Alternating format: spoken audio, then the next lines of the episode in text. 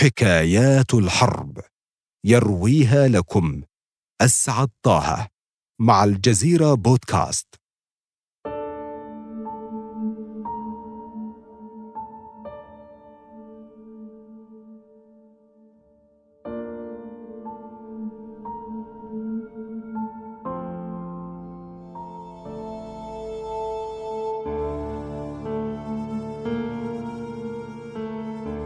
أخوان فرقتهما الحرب إلى الأبد. ماذا تفعل إذا كنت لا تؤمن بالحرب ثم أجبرت على التورط بها؟ ماذا تفعل إذا تمزقت العائلة بين الجبهتين المتخاصمتين؟ ماذا تفعل إذا كانت مدافعك صوب الجبهة الأخرى حيث أخوك هناك؟ إليكم ما جرى. على ضفاف نهر بديع يتقاسم ماءه الخضرة والزرقة. تسكن عائلة أرثوذكسية بسيطة أب وأم وولدان. كل شيء جميل كل شيء هادئ وكل شيء لا يبقى على حاله. النهر هو نهر نريتفا أحد أجمل أنهار أوروبا والمدينة هي مستار في جنوب البوسنة أو فيما يسمى الهرسك. والأخوان هما زوران وجوران. لا يفصل بينهما سوى عام واحد ومستقبل يخبئ لهما ما لم يتخيلاه في هذه البلدة الجميلة يتقاسم السكان أماكنهم على الضفتين. أغلبية بشنقية مسلمة بالضفة الشرقية للنهر تشكل 34% من السكان وأخرى كرواتية كاثوليكية. على الضفة المقابلة تقارب الثلاثين بالمئة ونحو عشرين بالمئة من الصرب وأقليات متناثرة في ضواحي مستار ويربط بين الضفتين الجسر القديم فيربط بين شعبها في تعايش نموذجي. كلهم يجمعهم الود وشعار الأخوة والوحدة التي رفعها جوزيف تيتو كلنا يوغوسلاف.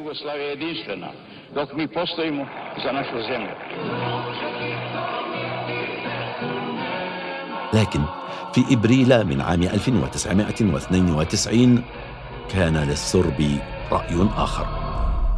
في هذه الأثناء كان قد تفكك الاتحاد اليوغوسلافي وكانت البوسنة والهرسك قد نالت حظها من الاستقلال باستفتاء شعبي حين وافق 99% من المصوتين على الانفصال.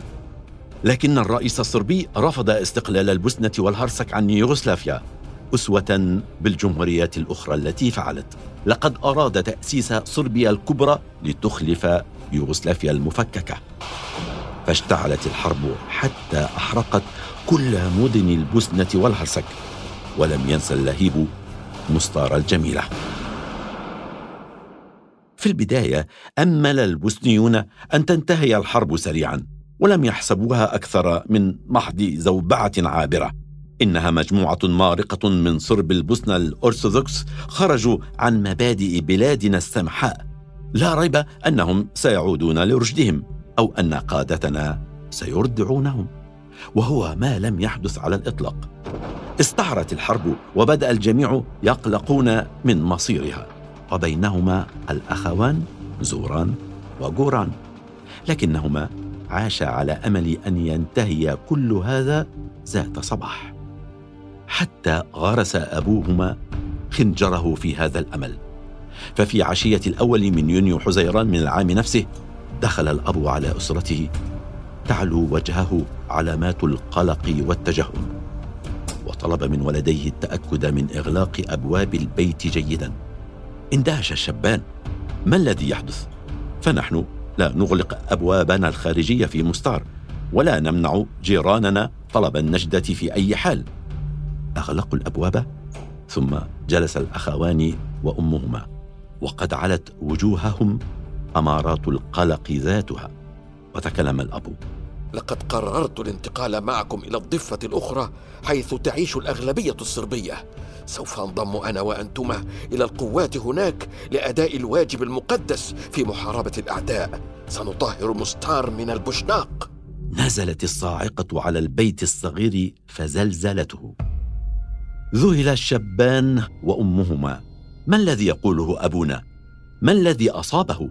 مستار لا أعداء بها. الجميع هنا أصدقاء.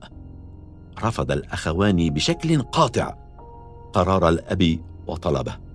كيف ينضمان إلى قوات تقتل أصدقاءهما وجيرانهما وزملاء الدراسة؟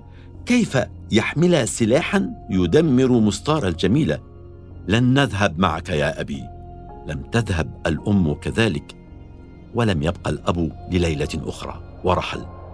انضم إلى القوات التي تدك أركان مستار بجنون ليستولوا عليها خاصة الجانب الشرقي الذي يعج بالمسلمين البشناق والذي كان للمفارقة الجانب الذي يقبع به ولداه.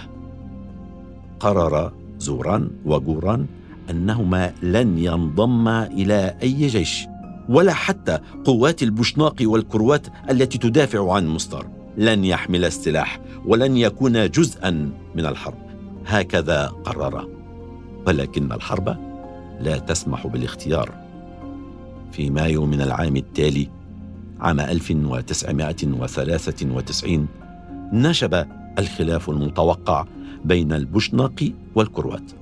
فعمد الفريق الثاني المدعوم بالجيش النظامي لدولة كرواتيا إلى محاربة رفقاء الأمس. وأرادوا تهجير البشناق وإجلائهم بالكامل عن مستار. وفي صباح التاسع من هذا الشهر الحزين بدأ الهجوم الحاسم. وقبل الهجوم بساعات كان زوران في شأن غير الذي فيه أخوه. ففي ليلة الثامن من مايو كان زفاف الصديق لوكا. قرر زوران أن يذهب هو وأخوه صحبة صديقهما حسيب.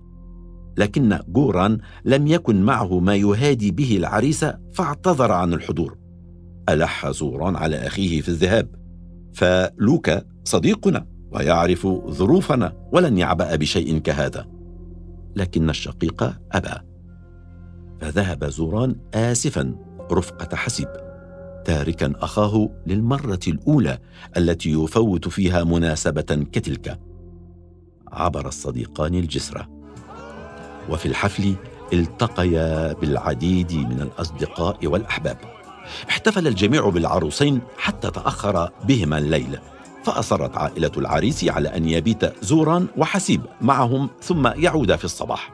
قبل زوران على مضض لأنه لم يعتد مفارقة أخيه وأمه من قبل لكن لا بأس إنها ساعة الليل وحسب. بزغ النهار.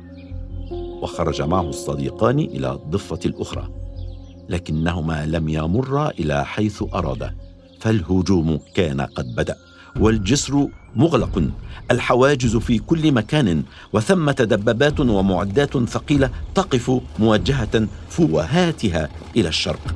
لقد اندلعت حرب أخرى بين الكروات والبشناق ولا أحد يمكنه المرور. ولم يجد الصديقان بدا من العودة إلى بيت لوكا مرة أخرى. مرت الأيام. زوران حبيس في الغرب وجوران وأمه في الضفة المقابلة. ثم أتت الرياح بما لم تشتهي سفن الجميع. بدأت التعبئة العامة وطرق الكروات كل البيوت بحثا عن الذكور. كل من تجاوز الثامنة عشر رهن الطلب أو رهن الإجبار.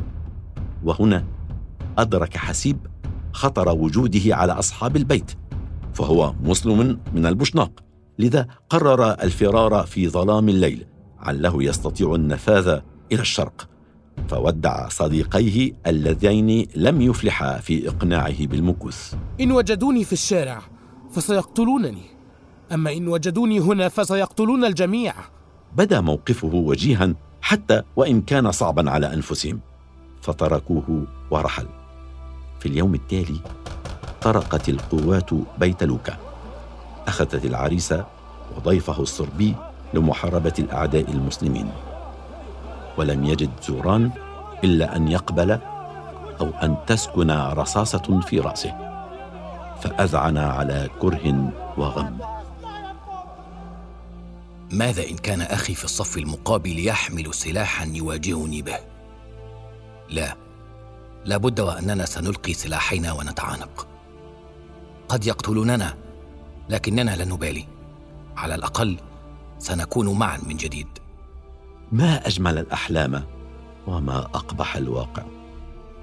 لم يواجه زوران أخاه لكنه لم يجد سبيلا للخلاص. فبقي حتى السادس من أغسطس آب في مهماته ومناوباته مع القوات الكرواتية.